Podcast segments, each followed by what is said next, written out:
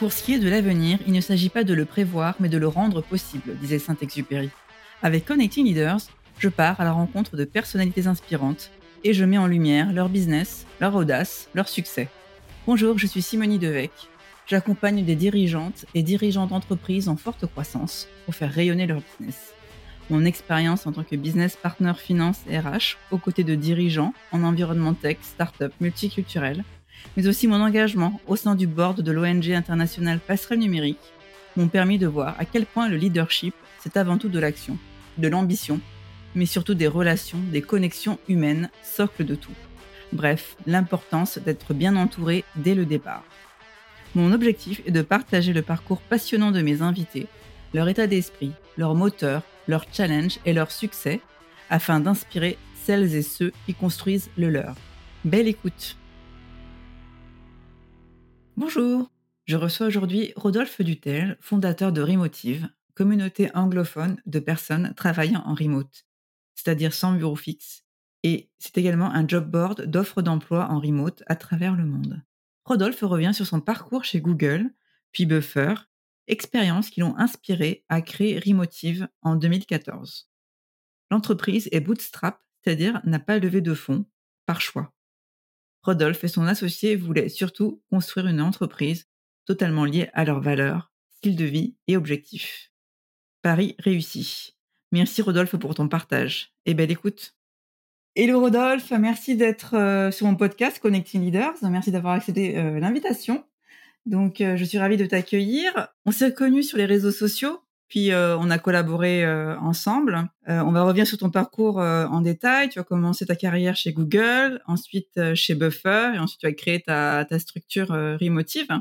Et tu as aussi écrit un livre dont on va parler également parce que c'est quand même un, une belle étape euh, dans ton parcours. Est-ce que tu peux déjà te présenter, Rodolphe? Qui es-tu? Oui, avec plaisir. Bah, merci de m'avoir sur ton podcast. Je suis Rodolphe. Je travaille dans la tech depuis une douzaine d'années. J'ai commencé un petit peu par hasard chez Google. Euh, en sortant d'école de commerce, je voulais absolument en apprendre plus sur euh, tout ce qui était logiciel, tout ce qui était collaboration. Et j'ai eu l'opportunité de rentrer chez Google, spécialement dans la division qui s'occupait de tout ce qui est SaaS, Software as a Service, notamment Google Cloud, notamment Google Documents. Donc j'avais euh, cette tâche un petit peu étrange d'aller toquer à la porte de gens qui avaient installé leur messagerie soit dans leur cave, soit dans leur grenier, et leur proposer de confier leurs données et confier leur informatique un service complètement dématérialisé. Alors aujourd'hui, c'est quelque chose qu'on fait volontiers, mais c'est vrai quand on appelait euh, les mairies, quand on appelait les conseils régionaux, quand on appelait les PME en 2011, on était euh, bien reçus, mais les gens étaient assez surpris parce que le mécanisme était un peu neuf. Et découvrir le SaaS, ça m'a donné envie d'aller plus loin dans la technologie parce que quand j'ai eu l'opportunité d'aller sur le campus de, de, Mountain View en Californie de Google, j'ai découvert un univers euh, un peu fantastique où euh, les gens allaient jouer au volleyball à midi, où ils allaient euh, se faire faire couper les cheveux puisqu'il y avait un camion qui arrivait avec un coiffeur où tu pouvais te faire couper les cheveux. Et en fait, j'ai réalisé que tout était fait dans cet univers de technologie pour que tu maximises le temps passé sur place, c'est-à-dire dans les locaux, afin de euh, d'être calqué sur le modèle des universités américaines où plus tu passes de temps sur place, plus il y aura d'innovation. Et je trouvais ça fabuleux en fait d'être dans son boulot de culture, surtout en début de carrière. Mais j'avais quand même cette question qui se posait, qui était de dire, mais en fait, si les outils sont prêts pour nous laisser travailler de n'importe où, depuis travailler depuis Dublin où j'habitais à l'époque, depuis l'Europe ou les États-Unis, pourquoi ne pas essayer d'aller au bout de l'expérience et vraiment travailler avec son ordi de partout qui était en fait euh, une thématique de télétravail qui existait déjà mais qui était assez peu développée, et euh, même de digital nomadisme, puisque j'avais des velléités de voyage aujourd'hui, que j'ai à l'époque en tout cas, aujourd'hui je suis sédentaire, mais à l'époque j'avais très envie de voyager et de travailler. Et, je suis, j'ai eu la chance de tomber sur une entreprise dont j'étais client, qui s'appelle Buffer, buffer.com. Oui, donc tu l'utilisais, d'accord. Ouais, ouais c'est ça. En fait, j'avais eu le projet de prendre une année de pause après avoir travaillé chez Google, pendant laquelle j'ai fait du bateau et, et je souhaitais maintenir ma présence sur les réseaux sociaux. Et pendant, par exemple, une traversée de l'Atlantique où j'étais parfaitement déconnecté pendant six semaines de suite, j'avais quand même, grâce à ce logiciel Buffer, une présence sur les réseaux qui continuait à maintenir euh, une actualité, repartager des contenus et des choses que j'avais préparées avant de partir. J'avais trouvé ça très intéressant, ça me fascinait. J'ai trouvé une opportunité de les rejoindre et j'ai passé les trois années suivantes en tant que d'abord euh, j'étais sur la, dans l'équipe produit, j'ai fini euh, directeur administratif financier de sa société qui à l'époque faisait environ 20 millions de chiffres d'affaires Et quand je suis parti, il y avait 80 salariés dans la société. Ça m'a permis de découvrir le milieu du télétravail, euh, le milieu de l'entrepreneuriat aussi, parce que même si j'avais pu travailler chez les Américains dans des grosses sociétés, c'est très différent d'être dans une structure de 20, qui passe de 20 à 80 personnes, qui bouge vite, où chacun est responsabilisé. Euh, c'était une belle expérience et ça m'a donné tellement envie euh, d'avancer et de faire mon propre chemin que j'ai pris cet esprit du télétravail qui continuait à me fasciner et j'en ai fait ma propre société qui s'appelle remotive.com qui est un job board et une communauté qui aide les anglophones qui cherchent un travail en télétravail à être connectés à des entreprises qui les recrutent. Et ce métier-là, donc, je le fais depuis 2014 maintenant avec mon associé et on a des plus gros job boards qui connectent donc technologistes et entreprises qui souhaitent embaucher en télétravail. D'accord. Est-ce que tu peux nous rappeler en fait la particularité de Buffer? Depuis les années 2010, c'est une entreprise qui est intégralement en télétravail. C'est-à-dire qu'il recrutait sans critères géographiques et à un instant T, quand j'étais employé là-bas, euh, il a pu y avoir des, des employés pardon, sur les 12 fuseaux horaires différents. Donc on avait des gens qui étaient partout avec une entreprise qui devait être paradoxalement très organisée pour maintenir des, des habitudes, une productivité, des méthodes de travail. Il fallait beaucoup communiquer, il fallait beaucoup avoir une culture de l'écrit pour être sûr que les choses ne se perdent pas et que les personnes puissent avancer quand vous, par exemple, vous partez en week-end. Et c'est ça qui m'a fasciné en fait, c'est de voir que les gens pouvaient travailler de partout et euh, certains même pouvaient voyager et travailler en même temps, ce qui était une expérience que bah, j'avais vu ça là, peut-être dans des livres ou j'avais entendu ça sur des vidéos, comme par exemple les, le livre de Tim Ferriss, La semaine de 4 heures, qui était un, un livre qui avait fait parler de lui en, dans le début des années 2010. Mais je connaissais peu d'entreprises qui avaient fait ça. Et c'est aussi pour ça que j'ai créé Remotive, c'est quand on m'a posé la question, comment moi, employé dans le milieu de la tech, je peux faire pour trouver un travail qui me paie sans critères géographiques. Mais moi, j'avais la chance d'en avoir un. J'ai commencé à recenser les autres entreprises qui proposaient la même chose. Et puis, tant et si bien, le site a grandi. Tout d'un coup, le Covid est arrivé, ce qui a changé absolument tout, puisqu'on s'est retrouvé, ou en tout cas les, métiers col blanc, les métiers de, bureau se sont retrouvés en télétravail quasi intégralement. Et euh, cette bascule a donné encore plus de visibilité au projet, puisque euh, maintenant, euh, la plupart des ingénieurs, on a une statistique que 45% des développeurs seniors refusent de travailler autrement qu'en télétravail. Donc on a des bascules assez importantes qui se passent sur les, sur les usages. Et nous, chez Remotive, on, accompagne ça en, en faisant la promotion des meilleures pratiques et des offres d'emploi. D'accord. Selon toi, d'après ton expérience, hein, euh, comment on peut euh, créer et maintenir une culture d'entreprise quand on est euh, tous éloignés avec 12 heures de, de fuseaux horaires différents toute cette distance, on va dire Alors c'est vrai que c'est très compliqué, puisqu'en plus, il y a des facteurs aggravants, j'ai envie de dire, qui est un, l'hypercroissance de la société, au niveau de, des projets, de l'ambition, euh, du nombre d'employés à l'intérieur aussi, donc il faut accompagner aussi une certaine cohérence. C'est-à-dire qu'une entreprise qui double, par exemple, euh, dans l'espace de, de 6, 12 ou 18 mois, eh bien on change, on change les interactions sociales, on change la manière dont... Donc il y a des managers, des directeurs, enfin on change vraiment toute la structure de la société. Donc c'était très compliqué.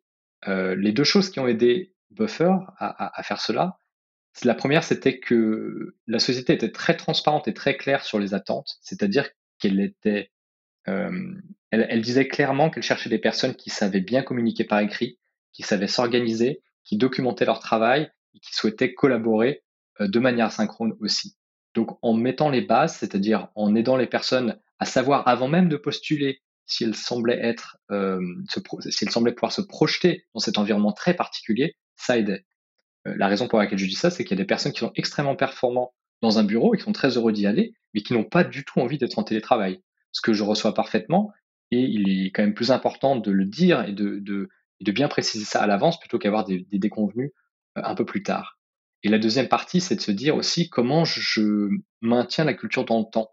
Et en fait, on se rend compte que on peut maintenir une culture à travers le télétravail, mais on a besoin de se voir, on a besoin de se parler, on reste des animaux sociaux. Il est très important, et ça, ça s'est vérifié dans l'intégralité des sociétés avec lesquelles j'ai travaillé, qui sont en télétravail, d'avoir des rassemblements de personnes, soit par équipe, soit par euh, département, soit la société entière, selon les budgets et les possibilités. Euh, mais c'est que les personnes se voient au moins tous les six mois, parfois tous les ans. Ça, ça dépend euh, selon le contexte sanitaire et les budgets, qui sont deux gros critères, mais il est très important que les personnes se voient pour créer un affect, pour créer un pathos Et ensuite, on peut maintenir cette culture à travers des événements d'équipe virtuels, à travers euh, euh, des rencontres ad hoc, à travers des, clubs de, lecture. On peut faire une foule de choses, hein, il, y a, plein de choses qui sont importantes, mais si on ne se voit pas, c'est très compliqué de poser les bases et de créer l'empathie nécessaire à ce que ça se passe bien. Oui, tout à fait. Et donc, Remotive, tu disais que tu l'as écrit en 2014. Alors, euh, pour moi, ça fait c'est une éternité, 2014. donc, vous avez choisi de ne pas lever de fonds. Est-ce que tu peux nous, expliquer les, raisons de ce choix? Oui, le j'ai essayé de créer un projet qui était déjà soirée week-end, qui était un projet en parallèle de mon activité à Buffer à l'époque. Donc pendant deux ans, je travaillais lundi au vendredi, et soirée week-end, je créais, je montais ce projet qui a commencé euh, petit, puisqu'au début c'était qu'une newsletter. Ensuite, on a créé une communauté, on a rajouté un job board. Donc ça s'est vraiment construit comme un Lego brique par, brique. Et pour moi, il était très important, euh, comment dire, quand j'ai quitté ma position, mon, boulot chez Buffer, c'était très important d'aller vers autre chose, mais d'aller vers plus d'indépendance. Et là, on bascule euh, vers un projet qui m'est cher, qui est plus personnel. C'était que je voulais être indépendant de contraintes, et je me rendais compte en fait qu'à l'époque, le projet, à la vitesse à laquelle je souhaitais le monter et la direction dans laquelle je souhaitais aller, je pouvais pas regarder un venture capitaliste dans les yeux et lui dire donnez-moi un dollar, je vous en rendrai 10. Parce que c'était pas possible de faire x10 avec mes attentes et avec mon rythme. Euh, sur un projet qui était déjà rentable, puisqu'on a commencé à monétiser très tôt le projet. Du coup, comme j'avais peu de rentabilité, mais suffisamment à mon goût, et euh, pas de pas d'attente de croissance x10, x100, et bien je suis passé euh, dans une logique qui me paraît plus pérenne, c'est-à-dire sans lever de fonds, et, ça, ça cadrait avec mes ambitions.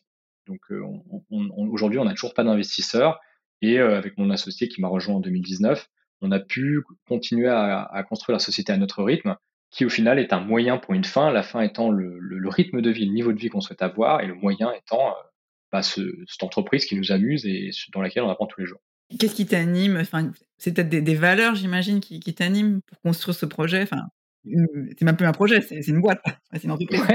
Bah, j'ai longtemps appelé ça un projet parce que c'est vrai qu'on a mis longtemps. Enfin, j'ai été en nom propre, ensuite j'ai créé le statut, etc. Donc la, la délimitation s'est faite que il y a quelques années, on va dire, je pense que grâce à la technologie, euh, un certain nombre de gens ont, la chance incroyable d'avoir reçu un, super pouvoir de flexibilité. De flexibilité parce que euh, on peut être efficace, parce qu'on peut travailler selon ses propres horaires, parce que si on comprend sur quel sujet travailler, on peut travailler moins que ce qui est imposé, c'est-à-dire la norme, et, aller à l'encontre en fait d'un certain nombre de choses comme le présentéisme, comme euh, la culture de faire ses heures et sans trop dire qu'on va prendre son après-midi si on quitte un bureau vers 19h.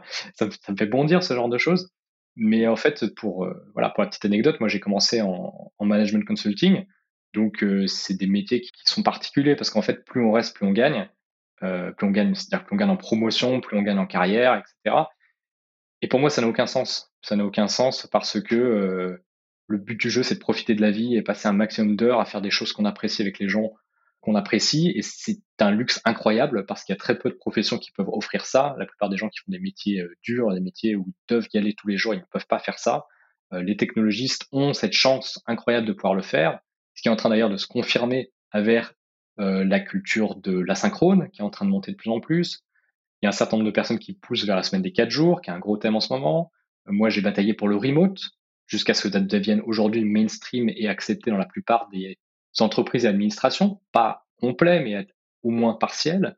Et euh, on a vu euh, aussi des choses comme ChatGPT, OpenAI, qui commencent à, devenir des surcouches des logiciels que je vendais moi-même il y a maintenant euh, presque 12 ans, qui disent, voilà, en quelques lignes, on peut demander à OpenAI de faire le travail qu'on demandait aux stagiaires il y a une douzaine d'années. Donc on est sur une interface personne-machine qui évolue et je pense qu'il y a deux choix. Soit on dit qu'on continue à travailler à fond en faisant encore plus de levier sur la machine, ce qui est une possibilité. Moi, je pense que si la machine nous aide, eh ben, prenons ce temps pour être en famille, pour prendre soin de soi, pour prendre soin des autres, etc. etc. Donc, c'est une recherche de sens et de, de lifestyle aussi, on va dire. Exactement, et ce discours est irrecevable parmi les, les ventures capitalistes, que je, je, salue et que je respecte tout ça, mais c'est le poids de mesure. Moi, je suis pas. Euh, voilà, le thème de cheval de course pour aller euh, le plus loin possible, le plus vite possible et voir ce qui se passe, je l'entends, mais c'est pas du tout mon chemin. Je pense que ça ne sera jamais. donc je préfère quelque chose à ma mesure et à mon rythme. Voilà. D'accord. Et donc les clients de Remotive sont pour la plupart aux US, hein? Ou c'est 100% US quasiment? Oui, c'est 60, entre 70 et 75% je vais pas dire de bêtises, mais globalement, c'est un projet anglophone puisque j'ai fait l'intégralité de ma carrière avec des anglophones et l'audience clé, elle est mondiale. d'autant plus que à l'époque où j'ai commencé ça il y a une dizaine d'années, les personnes que ça intéressait au niveau de l'embauche étaient, de manière disproportionnée en Amérique du Nord, notamment des personnes qui étaient en Californie. Depuis, ça s'est démocratisé, mais aujourd'hui, on continue à, travailler sur ce, voilà, sur, sur l'anglophone qui, est notre cœur de métier. On voit aussi le travail en indépendant. Donc, quand je dis indépendant, ça, ça, peut être freelance, solopreneur, euh, qui, qui, se développe en ce moment. D'ailleurs, moi, personnellement, je, suis la formation Envie qui, qui aide les indépendants à, à se monter ou à décoller. Et euh, donc, j'ai l'impression que voilà, cette recherche de sens, de liberté, pour moi, quand même relative, est de plus en plus prononcée. C'est qu'on cherche beaucoup plus de, ouais, de, sens, de une envie d'autre chose, des soucis aussi de management. J'ai souvent vu ça aussi. Tout à fait. Tout à fait. On a besoin, je pense, de quelque chose qui nous anime en plus. Et le Covid a été déclencheur de beaucoup de choses. Pas que le Covid, mais c'est un exemple parmi tant d'autres, au sens où certaines personnes ont questionné leur lieu de vie, leur rythme de vie, leurs habitudes, la manière dont ils font l'exercice, la manière dont ils se nourrissent. Donc cette remise en question un peu globale, ça arrive dans un dans un voilà, il y, a, un contexte social qui est très chargé en France, il y a l'actualité climatique, donc je pense que plein de gens se posent des questions en se disant qu'en fait euh, la génération des boomers ont eu une visibilité sur le fait de travailler à fond, ensuite avoir une retraite et en profiter. Je pense que nous, on a plus de points d'interrogation sur euh, le futur et, ce qui se passera, on va dire, horizon 2050, sans du tout euh, jouer les Cassandres et parler de, choses. Je dis ça de manière très neutre. Je dis juste qu'on tire vers nous un certain nombre de décisions que d'autres avaient laissées à plus tard, je crois. C'est aussi, encore une fois, une position de privilège de euh, col blanc qui ont du temps de faire tout cela, ce qui n'est pas le cas de tous. Donc, euh, quand on a la possibilité de le faire, je pense que toute une génération, en tout cas ceux qui, qui pouvaient avoir le, le temps et, le, budget de se poser ces questions-là, ont commencé à, creuser ça de plus en plus. Alors, tu disais qu'il y avait surtout euh, beaucoup de, métiers euh, tech, produits.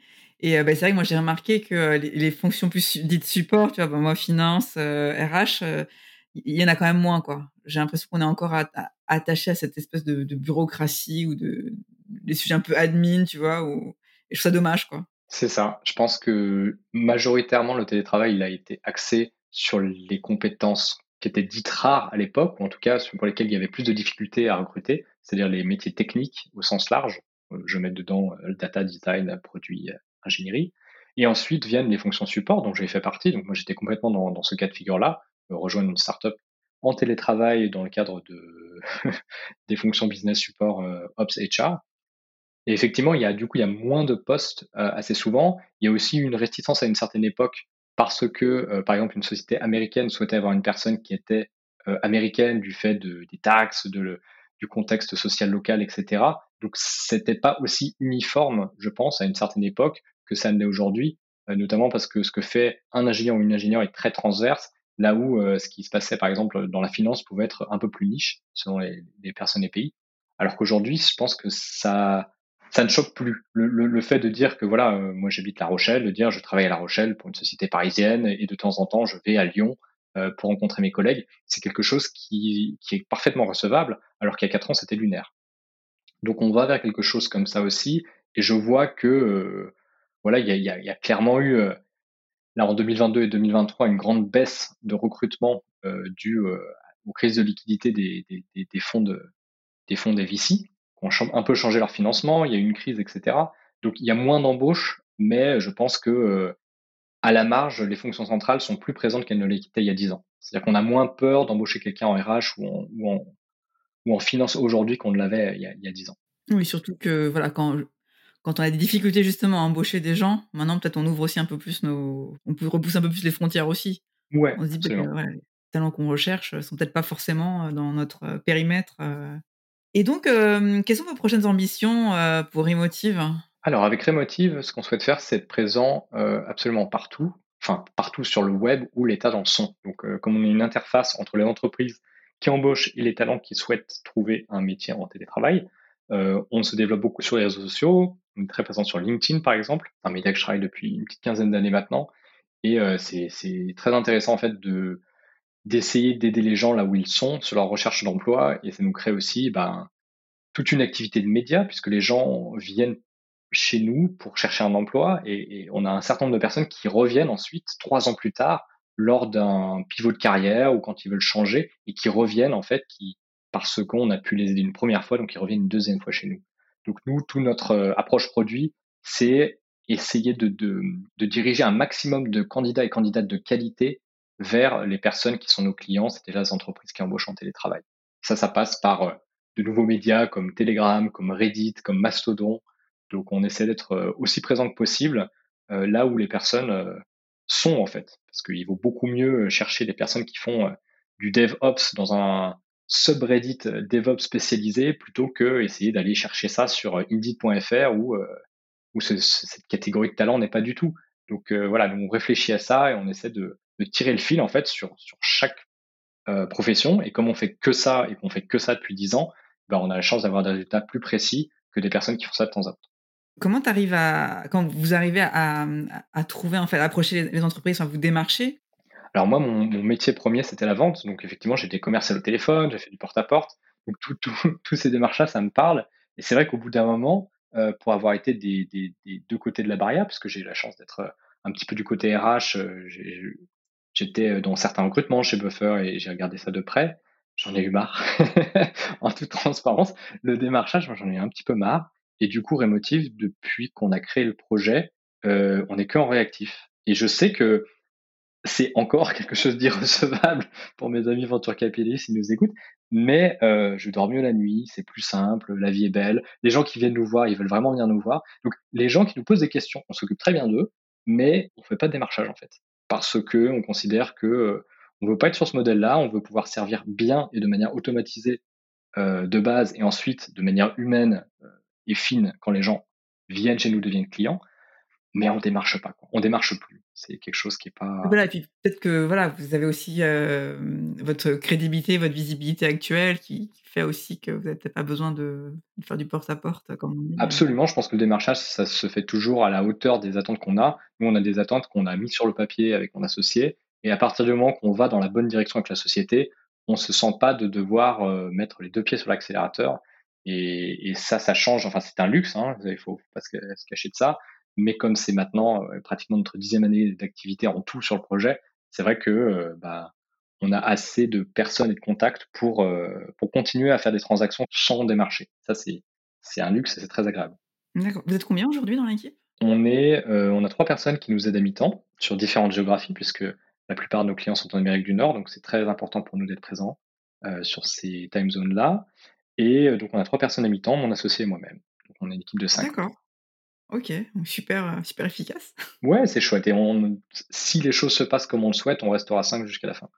Parce que, euh, voilà, on en a vraiment. Enfin, je suis bien désolé si les gens s'attendaient à ce que ce soit un, gros produit qui va se développer. Mais le but du jeu pour nous, c'est de dégager du temps et faire une foule d'autres choses très intéressantes en parallèle, tout en donnant le meilleur à nos clients. Et euh, entre parenthèses, on a des petits camarades de jeu qui sont des concurrents et compétiteurs à qui on parle très très souvent et on a des personnes qui arrivent à, euh, à contenter leurs clients euh, et être euh, plus gros que nous encore, et ils sont sur le même type de personnes. C'est-à-dire qu'à 5 personnes, on pourrait servir 30 fois plus, enfin allez, 10 fois plus de clients, on, ne serait pas sous l'eau. Parce, parce que aussi on est dans une logique avec du service, de l'automatisation, etc. Oui, alors justement, donc vous avez l'air assez productif.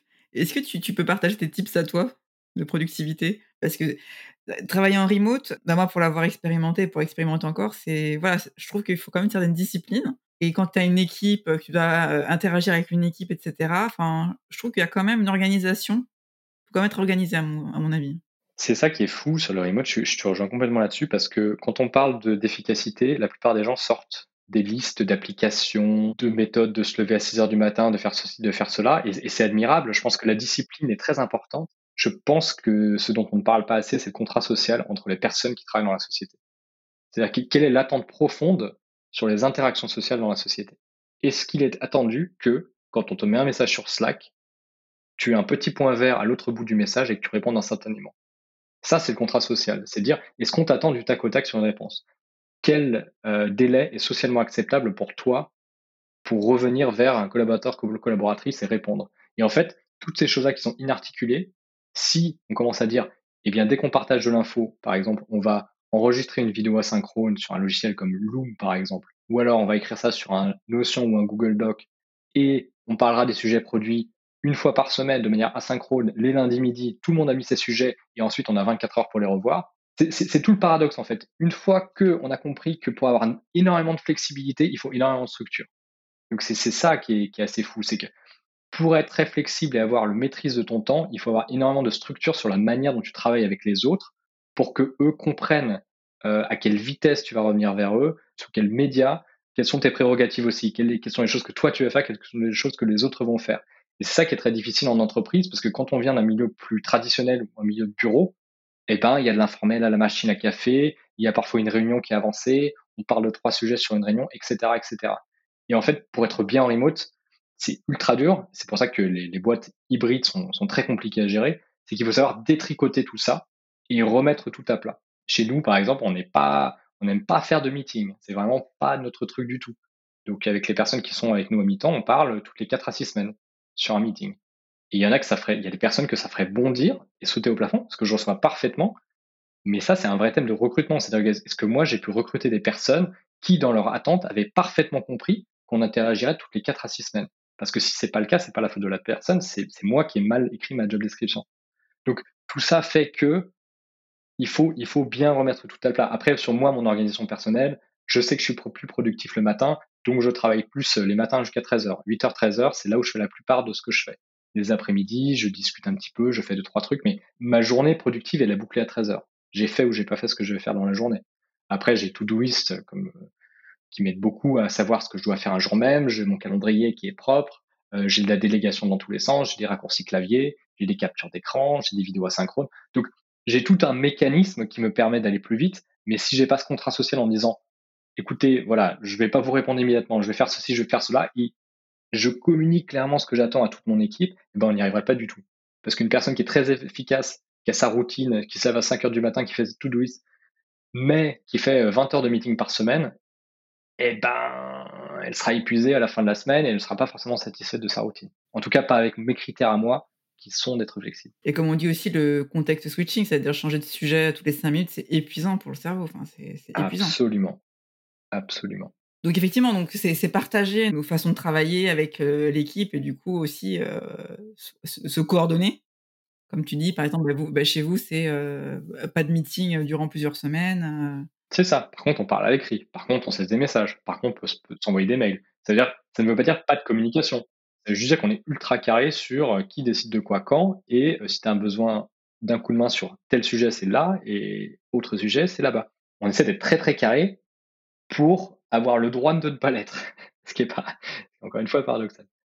Et toi, Rodolphe, à titre euh, plus personnel, comment tu fais pour, te, progresser, pour te développer justement euh, tu, te mets des, des, des, slots dans ton planning justement c'est dédié un peu au tout ce qui est learning ou enfin, Je sais pas comment tu appelles ça globalement, le matin, je fais et l'après-midi, je, réfléchis ou j'apprends des, choses. Globalement, quand on coupe la journée en deux. Euh, après, plus les années passent, plus l'apprentissage sort de la tech. J'habite au bord de l'eau, donc je fais, je fais, du bateau, je fais du vélo, je fais, je fais plein de trucs aussi. Et euh, voilà, je, je, crois que je, je, suis très content d'être dans la tech, mais il y a plein de choses en dehors. Donc là, il y a des gros sujets en ce moment. Il y a ChatGPT, il y a la crypto-monnaie, il y a le climat, il y a, plein de choses qui avancent. Mais euh, j'essaie de couper ma journée en deux, ouais, un maximum. Et je changeais de lieu. Du coup, le matin, coworking space, l'après-midi, home office. Parce que euh, c'est pas, pas la même concentration. Pareil, si je suis entouré de gens, j'ai l'impression que je dois travailler parce que j'ai les autres autour de moi. Et, et c'est le distinguo d'ailleurs entre le télétravail et le travail de la maison on peut tout à fait être en télétravail en étant un coworking space. Moi, j'aime ça à petite dose. Je le fais euh, trois matinées par semaine. Et, parfois, je suis dans des lieux tiers. Si j'ai besoin de faire de la créativité, j'ai besoin d'être dans un café. J'ai besoin d'être dans un café parce que j'ai le bruit des autres qui sont autour de moi, qui font des trucs. J'ai besoin d'être dans un café où je peux rester assis à la même place et je veux savoir quelle place c'est. Je veux que ce soit clair avec des baies vitrées. Enfin, bon, après, j'ai des critères où je suis un petit peu exceptionnel sur certaines choses. Mais quand on se connaît et qu'on a la chance de pouvoir aller euh, pile dans les cases qui nous font du bien, et ben, je pense qu'on fait plus de trucs en moins de temps. Ça, ça c'est sympa. Est-ce que la vie de bureau, ça, ça te manque parfois? Je trouve qu'il y a une camaraderie dans le coworking space, par exemple, qui est parfaitement sympa, c'est-à-dire déjeuner avec des gens à midi, reprendre un café, etc. Je trouve ça chouette. Mais ce que je trouve très important, c'est avoir le droit de ne pas le faire. Et pas en devant passer devant un médecin qui met un coup de tampon en bas d'une feuille. Juste, non. Tu vois, demain, non, j'irai pas parce que voilà, il pleut, il verglace, j'ai pas envie, euh, c'est comme ça. Et ça veut pas dire que je vais pas travailler, je vais sécher le travail. C'est juste que bah, peut-être que je prends le train aller ailleurs, peut-être que j'ai juste envie de faire mon truc chez moi, peut-être que ceci, peut-être que cela. Donc la flexibilité, et encore, moi j'ai pas de, j'ai pas d'enfant aujourd'hui, mais ça peut être aussi les, les, les, faits de la vie qui font que donc, euh, je pense que le bureau hybride est très différent du bureau imposé, mais euh, voilà, moi, ça, ne me manque pas. J'ai eu la chance de connaître euh, le bureau très très sympa chez Google où on avait la nourriture gratuite trois fois par jour, on avait des massages à disposition, le baby foot, enfin des trucs délirants, proprement délirants. voilà. Maintenant, je préfère avoir mon petit vélo et me poser la question où est-ce que je vais travailler pour cette demi-journée? Ça, je trouve ça chouette. Et quels sont tes drivers sinon Je crois comprendre qu'il y a la liberté. C'est une grosse valeur. Mais est-ce que tu as d'autres drivers? Enfin, tu as des drivers. Euh, qu'est-ce qui t'est levé le matin, par exemple? Oui, le matin, je me dis. Enfin, un maximum de matin, j'essaie de me dire est-ce que ça va être drôle et est-ce qu'on va apprendre? S'il faut qu'il y ait les deux trucs. Et drôle, pour moi, bah, j'ai la chance d'avoir un associé qui est mon meilleur copain de lycée. Donc, euh, on se connaît depuis très longtemps, on a fait les 400 coups. Ce qui fait que voilà, on partage plein de trucs en dehors de la société aussi, ce qui m'aide aussi, parce qu'on n'est pas juste euh, à travailler ensemble, on rigole et on s'envoie des messages sur plein de trucs. Euh, donc ça c'est top. Et est-ce que je vais apprendre? Il y, a, toujours quelque chose. Twitter par exemple est une source euh, incroyable puisque. Tu continues de tweeter? Ouais ouais ouais. Alors je lis énormément, je, parle moins.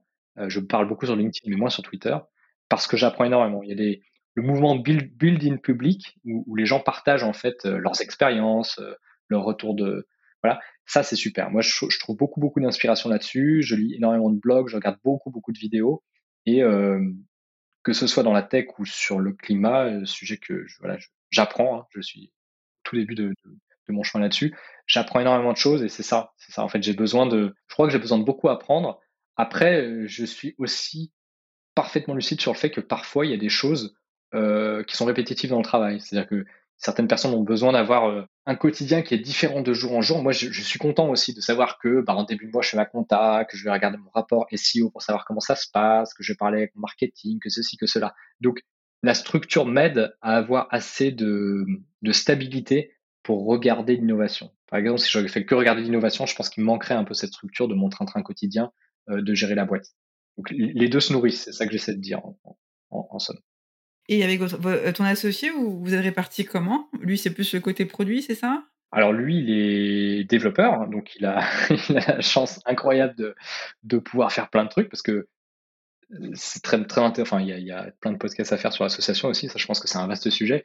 Mais techniquement, il est développeur, donc si quelque chose est cassé, je, je peux régler ça comme je règle un, une imprimante. C'est-à-dire que j'éteins, je rallume un serveur, euh, je mets un petit coup de botte dans la machine et si ça marche pas, bah, je l'appelle en disant il faut que tu répares parce que je ne sais pas faire en fait.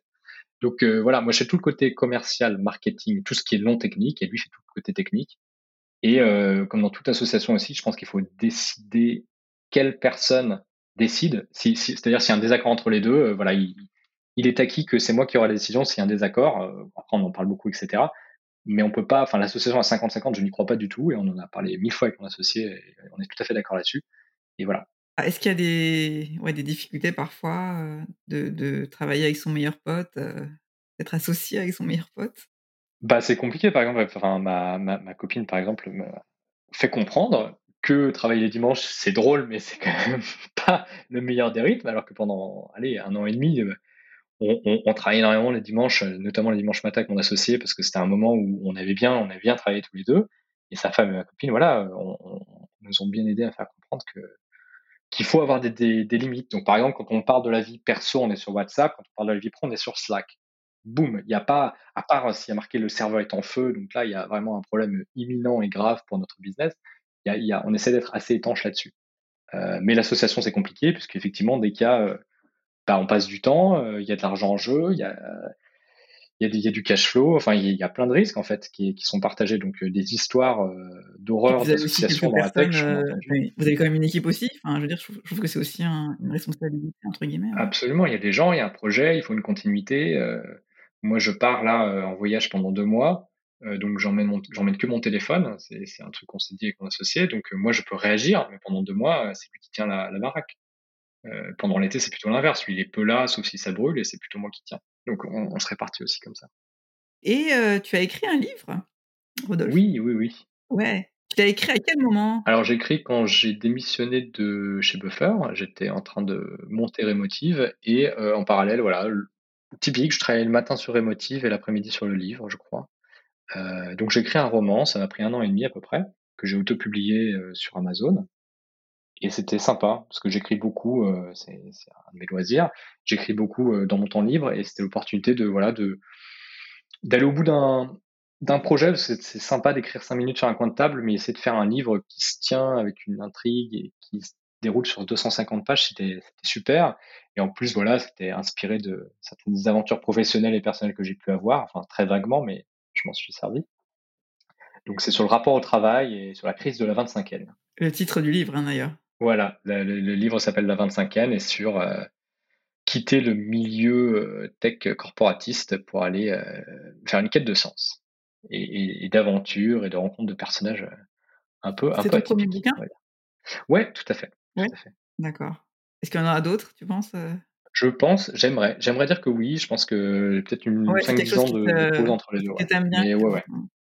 Je j'ai jamais arrêté d'écrire, mais c'est vrai qu'écrire un livre, c'est voilà, ça aussi c'est un podcast, mais c'est un long process.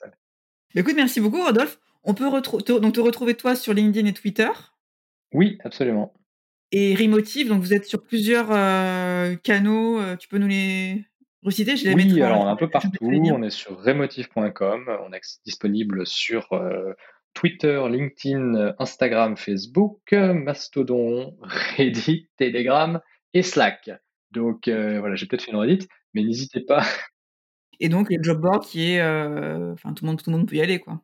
Oui, tout à fait. On est ouvert et on, continue de trier les annonces à la main, comme on le fait depuis le départ. Donc, c'est des humains qui trient des annonces pour s'assurer de leur véracité et de leur qualité. Et merci beaucoup, Rodolphe. À très bientôt. Bye. Merci d'avoir écouté cet épisode de Connecting Leaders. Si vous avez aimé cet épisode, vous pouvez soutenir le podcast en vous abonnant sur votre plateforme d'écoute ou en le partageant autour de vous ou encore en laissant un commentaire sur Apple Podcasts. Merci et à très vite